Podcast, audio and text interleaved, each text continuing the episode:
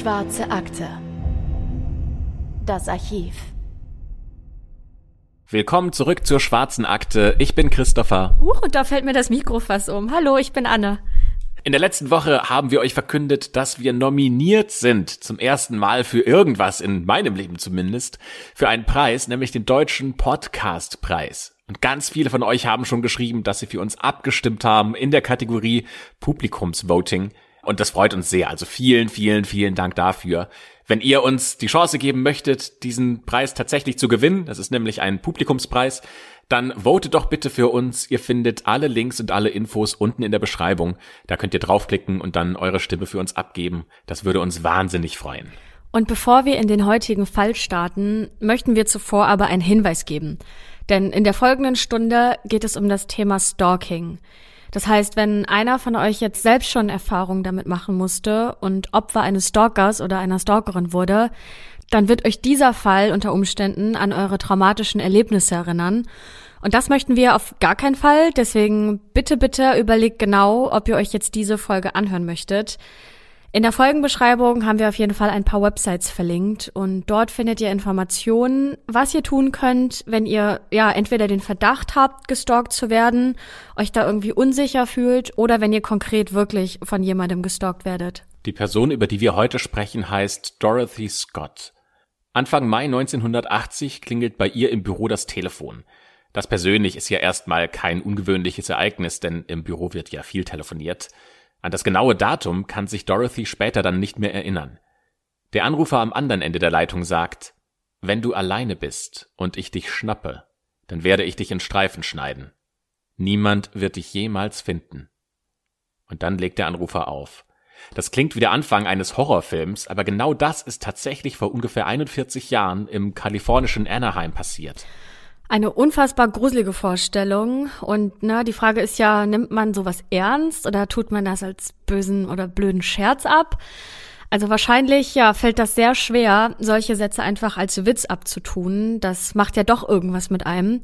Und so auch mit Dorothy, denn schon seit Monaten wird sie von einem Stalker belästigt. Immer wieder ruft er sie an ihrem Arbeitsplatz an. Doch der letzte Anruf war nicht wie die vorherigen, denn der Stalker hat sie noch nie zuvor bedroht. Und das schockiert Dorothy total. Damit hat sie überhaupt nicht gerechnet und ein Gefühl der Angst macht sich in ihr breit und wird immer größer. Ihr gleitet der Telefonhörer aus der Hand und sie sitzt erstmal stumm da für eine Weile an ihrem Schreibtisch und starrt auf die gegenüberliegende Wand. In ihrem Kopf kreisen die Gedanken und sie fragt sich, was sie denn jetzt machen soll. Soll sie zur Polizei gehen und hoffen, dass der Stalker irgendwann das Interesse an ihr verliert und sie in Ruhe lässt? Sie hat plötzlich so Angst, dass sie gar nicht mehr richtig klar denken kann. Dorothy Scott ist hin und her gerissen, ob sie die Polizei einschalten soll oder ob sie es besser sein lässt. Dann entscheidet sie sich dagegen. Das wird sich als Fehler rausstellen. Denn ein paar Wochen später verschwindet Dorothy plötzlich unter mysteriösen Umständen. Es ist echt verwunderlich, dass sie nach dem Anruf nicht zur Polizei geht. Denn sie bekommt schon seit Monaten diese seltsamen Anrufe. Irgendwie kommt ihr diese Stimme bekannt vor.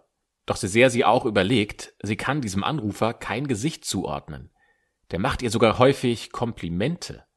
Was sie aber viel mehr beunruhigt, ist, dass er wirklich alles über sie weiß. In seinen Anrufen erzählt er ihr ausführlich, was sie den ganzen Tag über gemacht hat. Und das ist ja das wirklich Erschreckende. Stell dir mal vor, jemand ruft bei dir an und kennt jedes Detail aus deinem Leben. Wirklich alles. Und du weißt nicht mal, wie die Person heißt. Also mir persönlich läuft's da echt kalt den Rücken runter. Auch Dorothy macht sich immer größere Sorgen und lebt in ständiger Angst. Um dieser entgegenzuwirken und sich sicherer zu fühlen, nimmt sie im Mai neunzehnhundertachtzig sogar Karateunterricht. Und sie geht sogar noch weiter, denn sie plant sich eine Pistole zuzulegen, für den Fall der Fälle. Doch dazu wird sie leider nicht mehr kommen. Der finale Auslöser, dass sie sich entscheidet, Karateunterricht zu nehmen und äh, eine Waffe zu kaufen, ist ein Anruf, den Dorothy im Mai neunzehnhundertachtzig erhält.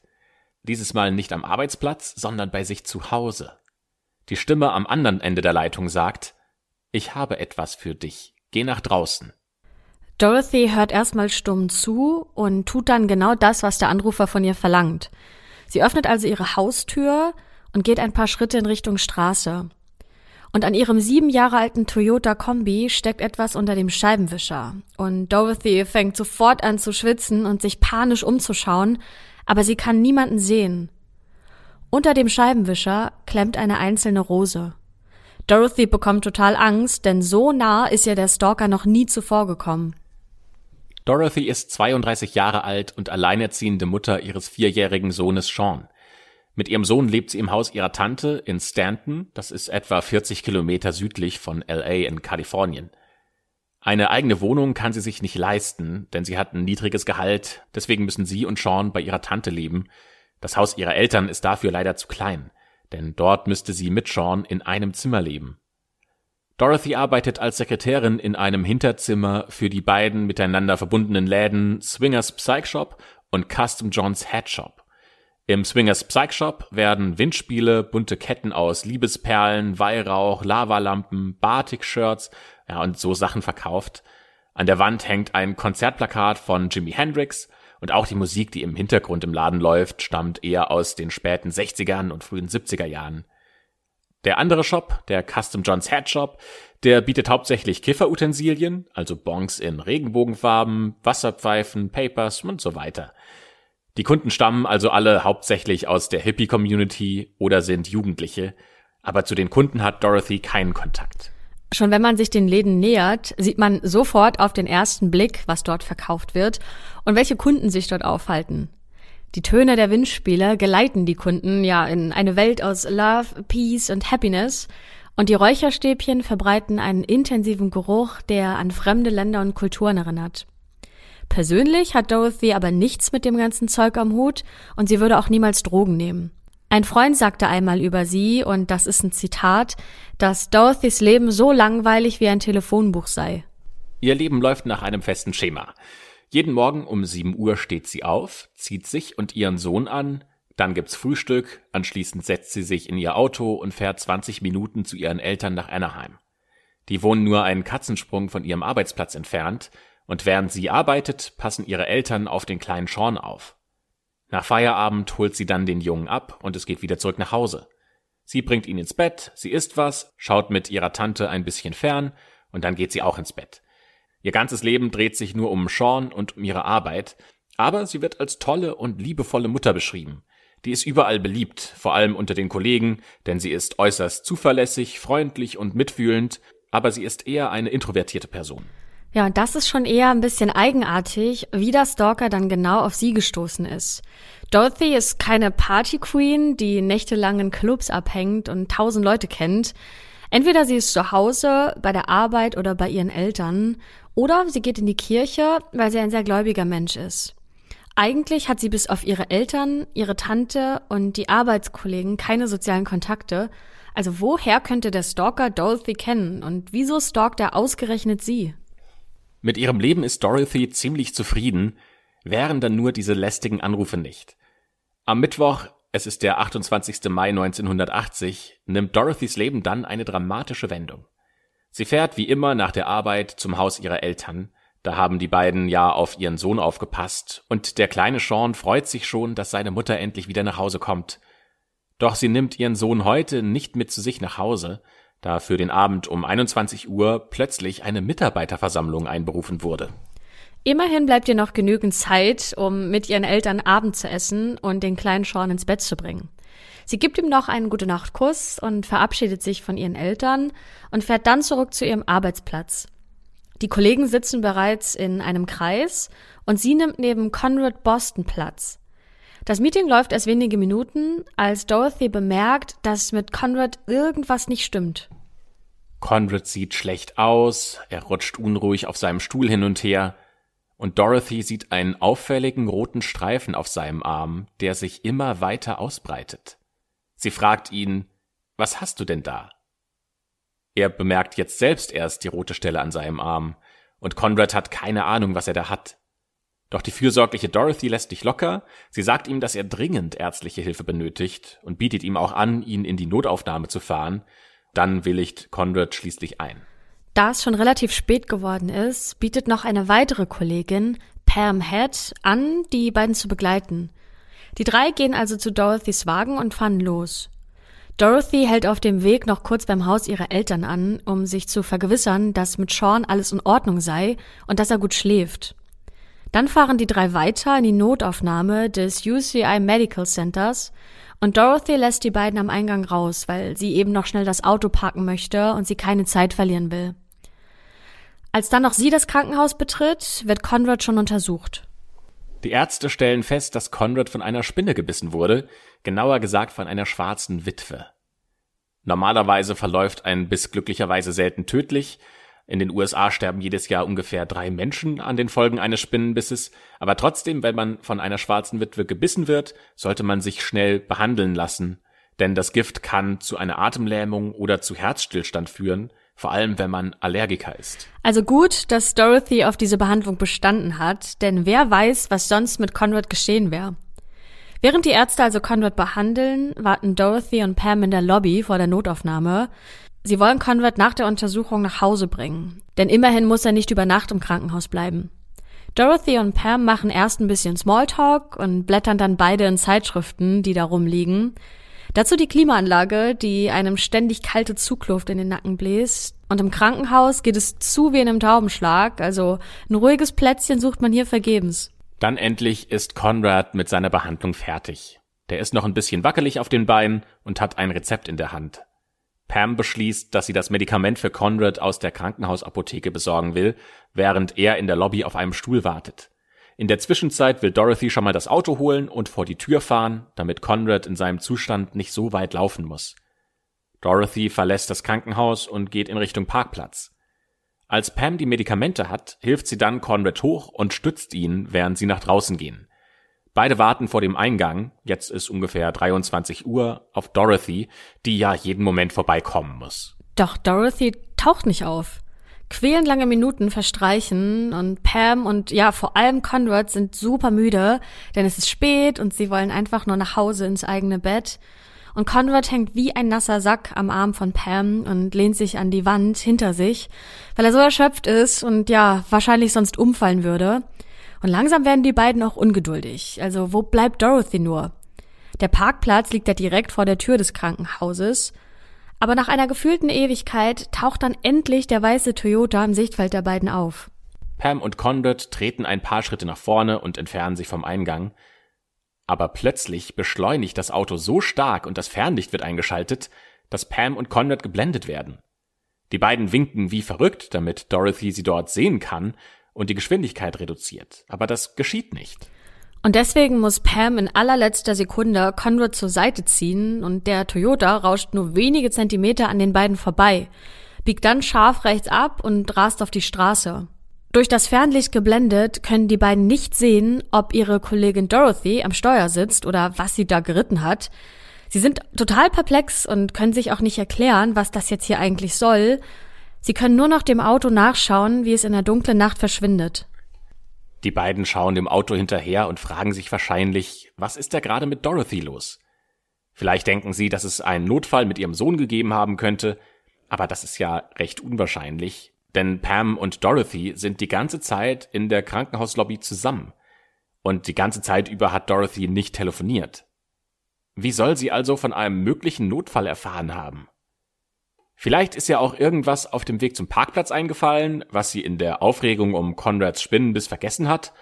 Ja, aber was soll das denn gewesen sein? So spät abends hat Dorothy natürlich keinen Termin, nicht mal ein Arbeitsmeeting, außer jetzt mal dem einen, das spontan einberufen wurde. Und warum hält sie dann nicht wenigstens kurz an, um den beiden Bescheid zu geben? Stattdessen fährt sie ihre Kollegin und ihren Kollegen fast beinahe über den Haufen. Also irgendwas stimmt hier einfach nicht. Conrad und Pam gehen jedenfalls wieder ins Krankenhaus und hoffen, dass Dorothy sie doch noch abholen kommt. Was anderes bleibt ihnen ja auch gar nicht übrig. Aber Dorothy ist ja eigentlich sehr zuverlässig und sie würde doch ihre Kollegen nicht einfach so da rumstehen lassen. Das zumindest hoffen Pam und Conrad. Doch zwei Stunden später ist Dorothy immer noch nicht zurückgekommen. Also melden die beiden den Vorfall beim Sicherheitsdienst des Krankenhauses, weil ihnen das alles extrem komisch vorkommt. Der Sicherheitsdienst sieht aber gar keinen Grund zur Beunruhigung und weist die beiden ab. Also geht Pam zu einem der Münztelefone, die in der Krankenhauslobby stehen, und ruft bei Dorothys Eltern an. Sie möchte nämlich wissen, ob Dorothy Sean abgeholt hat. Doch die Eltern haben ihre Tochter auch nicht mehr gesehen, seit sie in Richtung Krankenhaus gefahren ist. Und daraufhin ruft Pam dann gegen ein Uhr nachts ein Taxi und bringt sich und Conrad nach Hause. Ein paar Stunden später, also inzwischen ist es halb fünf Uhr nachts, erhellt der Schein von Feuer eine Gegend bei Santa Ana. Das ist rund sechzehn Kilometer vom Krankenhaus entfernt. Es steigt Rauch auf. Es stinkt nach verbranntem Plastik. Im Straßengraben liegt Dorothys weißer Toyota. Der steht lichterloh in Flammen, aber zum Glück sitzt niemand mehr drin. Von Dorothy allerdings fehlt jede Spur. Aber was will sie hier? Stanton, die Stadt, in der sie wohnt, liegt westlich von Anaheim. Aber um nach Santa Ana zu kommen, muss sie von Anaheim aus nach Südosten fahren. Und ihr könnt euch ja sicher vorstellen, dass Dorothys Eltern nach dem Anruf von Pam so spät abends extrem besorgt sind. Nie zuvor ist ihre zuverlässige Tochter einfach so für ein paar Tage verschwunden und außerdem würde sie ja niemals ohne ihren Sohn so lange alleine verreisen. Seit seiner Geburt vor vier Jahren war sie nämlich keinen einzigen Tag von ihm getrennt und der kleine Sean fragt permanent seine Großeltern, wann denn seine Mama endlich wiederkommt. Doch diese Frage können Dorothys Eltern Vera und Jacob Scott ihrem Enkel auch nicht beantworten, also melden sie ihre Tochter als vermisst. Diese Vermisstenanzeige bringt in den nächsten Tagen allerdings nichts ein. Die Polizei kann Dorothy nicht aufspüren, auch bei ihren Eltern meldet sie sich nicht und an ihrem Arbeitsplatz taucht Dorothy auch nicht mehr auf. Ihr Vater Jacob will bei den örtlichen Zeitungen eine Suchanzeige aufgeben, doch die Polizei bittet ihn, dass er die Füße stillhält. Er soll keine Interviews geben und auch die Medien aus dem Spiel lassen, solange nicht klar ist, was mit Dorothy an diesem wundersamen Mittwoch, dem achtundzwanzigsten Mai neunzehnhundertachtzig, geschehen ist. Die Ermittler gehen jetzt also alle Möglichkeiten durch, was mit Dorothy passiert sein könnte. Ist sie vielleicht abgehauen, um ihr langweiliges Leben als alleinerziehende Sekretärin hinter sich zu lassen? Sowas kommt ja doch manchmal vor, dass Leute ihr altes Leben einfach hinter sich lassen wollen und dafür plötzlich alles stehen und liegen lassen. In Dorothys Fall ist es allerdings eher unwahrscheinlich, denn sie ist mit ihrem Leben ja absolut zufrieden und sie liebt ihren Sohn über alles. Sie würde ihn niemals einfach so zurücklassen und ja, selbst wenn sie einen Neustart geplant hätte, dann nicht ohne Sean. Eine andere Frage, die sich die Polizei stellt, ist, wurde sie vielleicht auf dem Parkplatz vor dem Krankenhaus entführt? Das ist natürlich gut möglich, denn es passt überhaupt nicht zu Dorothy, einfach die Kollegen im Stich zu lassen. Außerdem hat es ungewöhnlich lange gedauert, bis das Auto endlich vor dem Krankenhaus aufgetaucht ist. Es könnte also sein, dass sie auf dem Parkplatz überwältigt wurde. Die Person wirft sie dann ins Auto, setzt sich hinters Steuer und rast los, ohne bei den Kollegen anzuhalten. Außerdem können die beiden ja gar nicht erkennen, wer hinter dem Steuer sitzt, weil das Auto sie mit den Lichtern blendet. Der Entführer bringt Dorothy dann in ein Versteck und fackelt das Auto in einem Straßengraben ab. Das ist zumindest die Hypothese der Ermittler.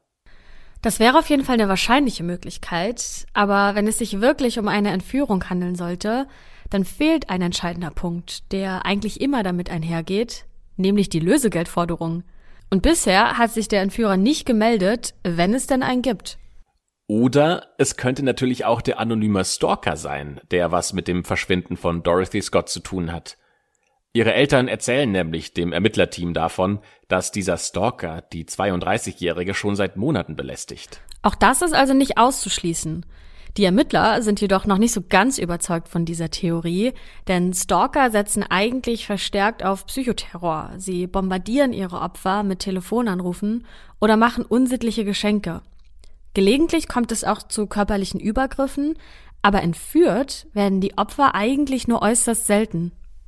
Am Mittwoch, den vierten Juni, also genau eine Woche nach Dorothys Verschwinden, klingelt am Nachmittag das Telefon im Haus der Scotts.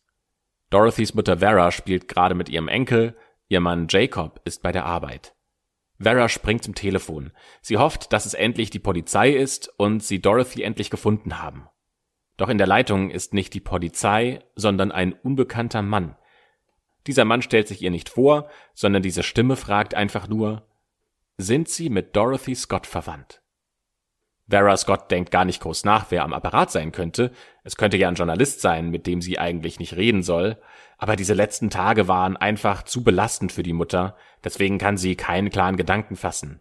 Sie antwortet nur mit einem kurzen Ja. Die Antwort des Anrufers lässt ihr Adrenalin in ungeahnte Höhen schießen, denn der sagt, ich habe sie. und legt dann einfach auf. Ja, Vera Scott gefriert das Blut in den Adern und so viele Gedanken schießen ihr jetzt durch den Kopf. Und sie fragt sich, war das gerade der Entführer, der sich da bei ihr gemeldet hat? Aber warum stellt er dann keine Forderungen? Also was will er? Und wann kriegt sie endlich ihre Tochter zurück? Vera hält den Telefonhörer noch immer in der Hand und schaut ihn mit ungläubigen Augen an.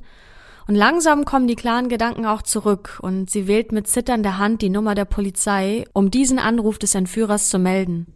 Erneut vergeht eine gefühlt ewig lange Woche, in der die Ermittler nichts über den Verbleib von Dorothy herausfinden.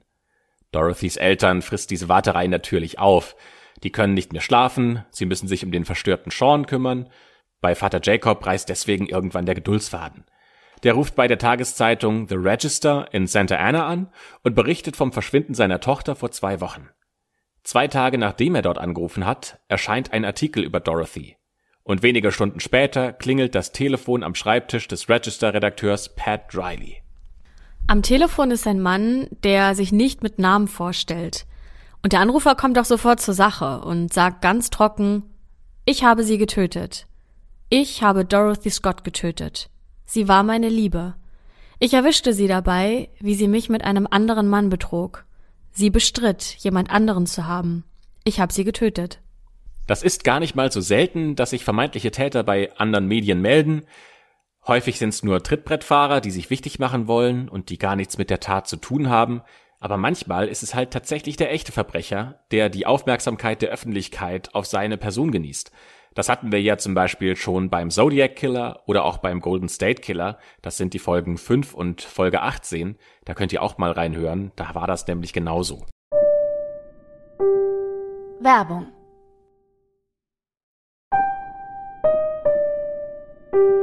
Werbung Ende.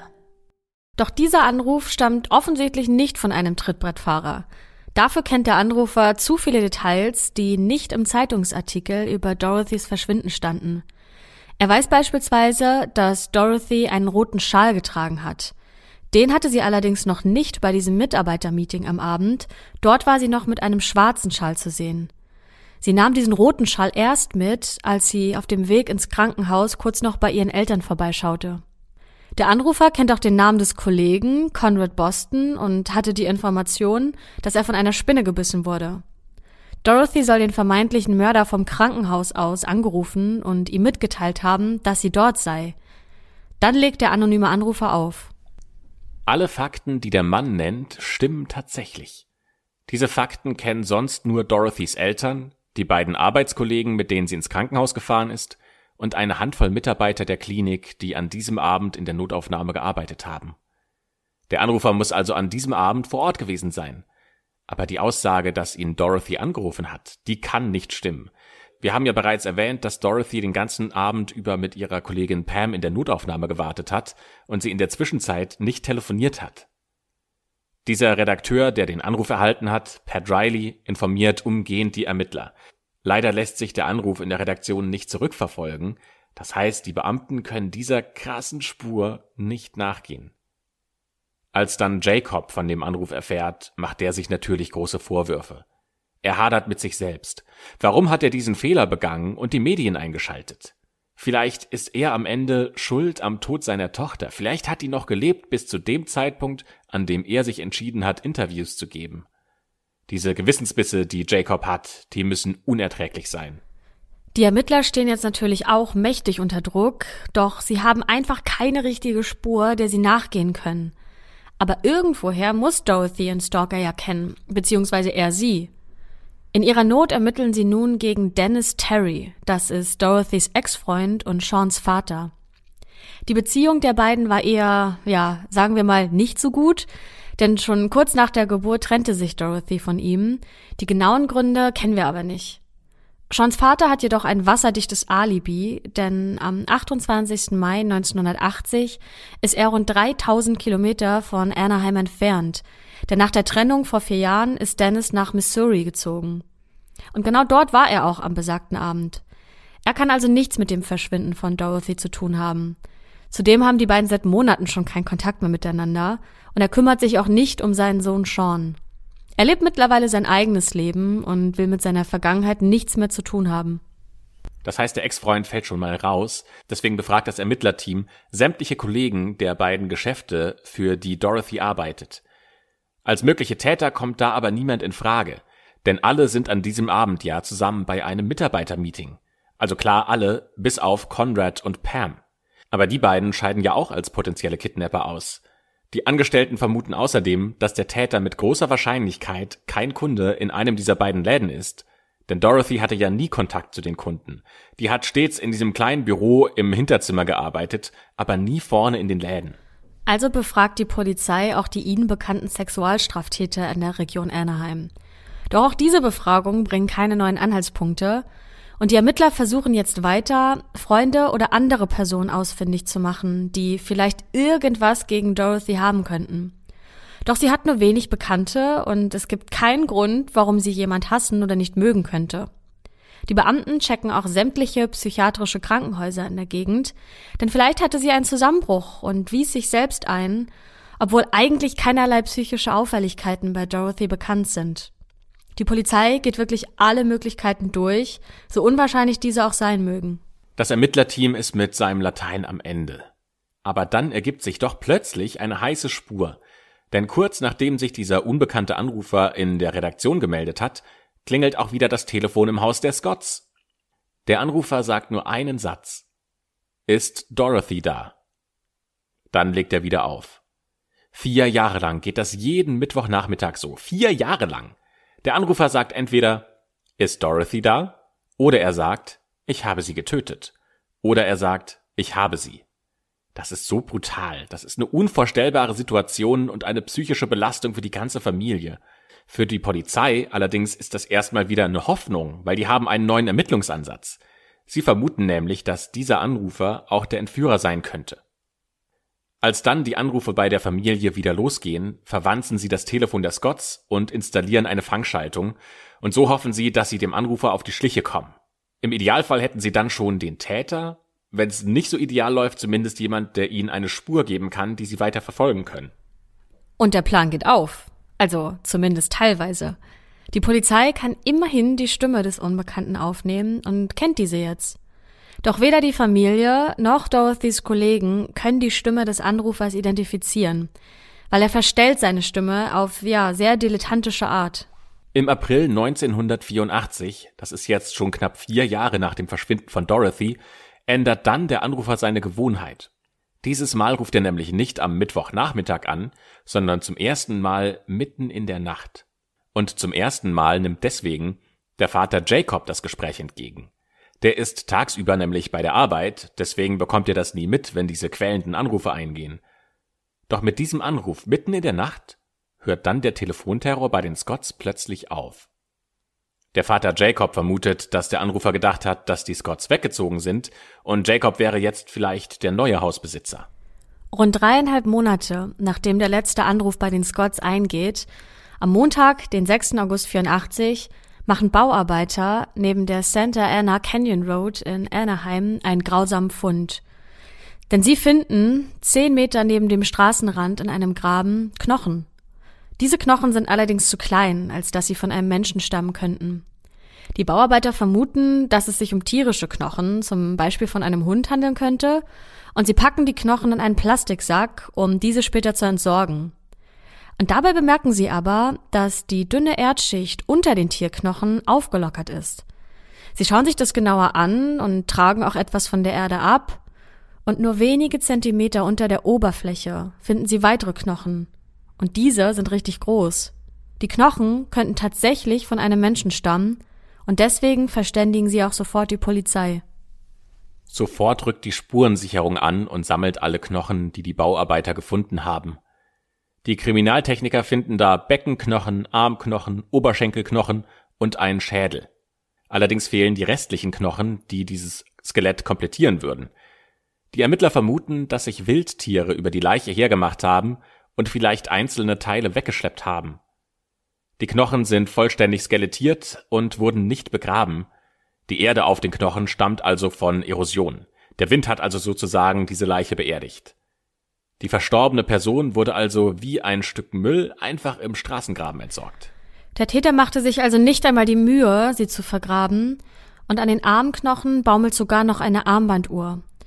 Diese blieb am neunundzwanzigsten Mai neunzehnhundertachtzig um null Uhr dreißig stehen, rund anderthalb Stunden, nachdem Dorothy das letzte Mal lebend gesehen wurde, als sie das Krankenhaus in Richtung Parkplatz verlässt. Und das kann einfach kein Zufall sein. An einem der Fingerknochen steckt noch ein türkisfarbener Ring. Mit diesem auffälligen Ring fahren dann die Ermittler zum Haus der Scotts. Und Dorothys Mutter erkennt ihn sofort wieder. Das ist eindeutig der Ring ihrer Tochter. Den hat sie am Abend ihres Verschwindens getragen. Bei den Knochen scheint es sich also sehr wahrscheinlich um die sterblichen Überreste von Dorothy Scott zu handeln. Die Gefühle der Familie fahren jetzt natürlich Achterbahn und sind mit Worten gar nicht zu beschreiben. Jahrelang haben sie gehofft und gezweifelt und waren wütend und ängstlich. Und nun scheinen sie traurige Gewissheit zu haben. Der Ring ist für sie quasi das Symbol einer grausamen und langen Wartezeit auf ihre Tochter, der, deren Leben einfach so von irgendjemandem viel zu früh beendet wurde. Und trotzdem besteht da immer noch ein ganz klitzekleiner Funken Hoffnung im Herzen der Scotts, dass die Leiche doch nicht Dorothy ist. Der Gerichtsmediziner besorgt sich die Röntgenbilder von Dorothys Zähnen, aber es dauert mehrere Tage, bis die Aufnahmen endlich da sind. Nach einer Woche kann der Pathologe dann seinen Bericht abschließen und das Ergebnis ist traurige Gewissheit, denn darin steht, dass die Knochen eindeutig die von Dorothy sind. Eine Todesursache lässt sich anhand der Knochen nicht mehr bestimmen und auch der Todeszeitpunkt lässt sich nur ganz grob einordnen. Teile der Knochen weisen Brandspuren auf. Zwei Jahre bevor diese Leiche gefunden wird, wütet neunzehnhundertzweiundachtzig in der Gegend ein Buschfeuer. Die Leiche muss zu diesem Zeitpunkt also dort schon gelegen haben. Dorothy ist also seit mindestens zwei Jahren tot. Für die Eltern bedeutet das jetzt erstmal grausame Gewissheit, dass ihre Tochter nicht mehr am Leben ist. Und auch für den mittlerweile achtjährigen Sean bedeutet das, dass er seine Mutter nicht mehr sehen wird. Natürlich erscheint die Meldung über den Fund von Dorothys Leiche auch in den regionalen Zeitungen. Und kurz nach der Veröffentlichung klingelt das Telefon zu Hause bei den Scotts. Eine ihnen mittlerweile ungewollt vertraute Stimme fragt sie, ist Dorothy zu Hause? Und dann legt der Anrufer wieder auf. Kurz darauf nochmal exakt dasselbe Spiel. Denn wieder fragt der Anrufer, ist Dorothy zu Hause? Danach bleibt das Telefon stumm und dieses Mal für immer. Es folgen nie wieder solche Anrufe. Zehn Jahre später, im Jahr neunzehnhundertvierundneunzig, stirbt Jacob Scott. Seine Ehefrau Vera Scott stirbt im Jahr zweitausendzwei. Sie haben nie erfahren, was an diesem unheilvollen Abend am achtundzwanzigsten Mai neunzehnhundertachtzig wirklich mit ihrer Tochter geschehen ist. Und auch nicht, was in der Zwischenzeit bis zum Fund ihrer Leiche mit ihr passiert ist. Auch der mittlerweile fünfundvierzigjährige Sean Scott wartet immer noch auf eine Erklärung, warum er seine Mutter nie mehr sehen konnte. Ihm bleiben als Erinnerung an seine Mama, die so plötzlich und ohne Vorwarnung aus seinem Leben verschwunden ist, nur ein paar alte Erinnerungsfotos. Selbst wenn man Stalker, so wie Dorothy von einem belästigt wurde, irgendwann schnappt, dann hören zwar die Belästigung an sich auf, aber der Psychoterror hinterlässt natürlich tiefe seelische Wunden bei den Opfern.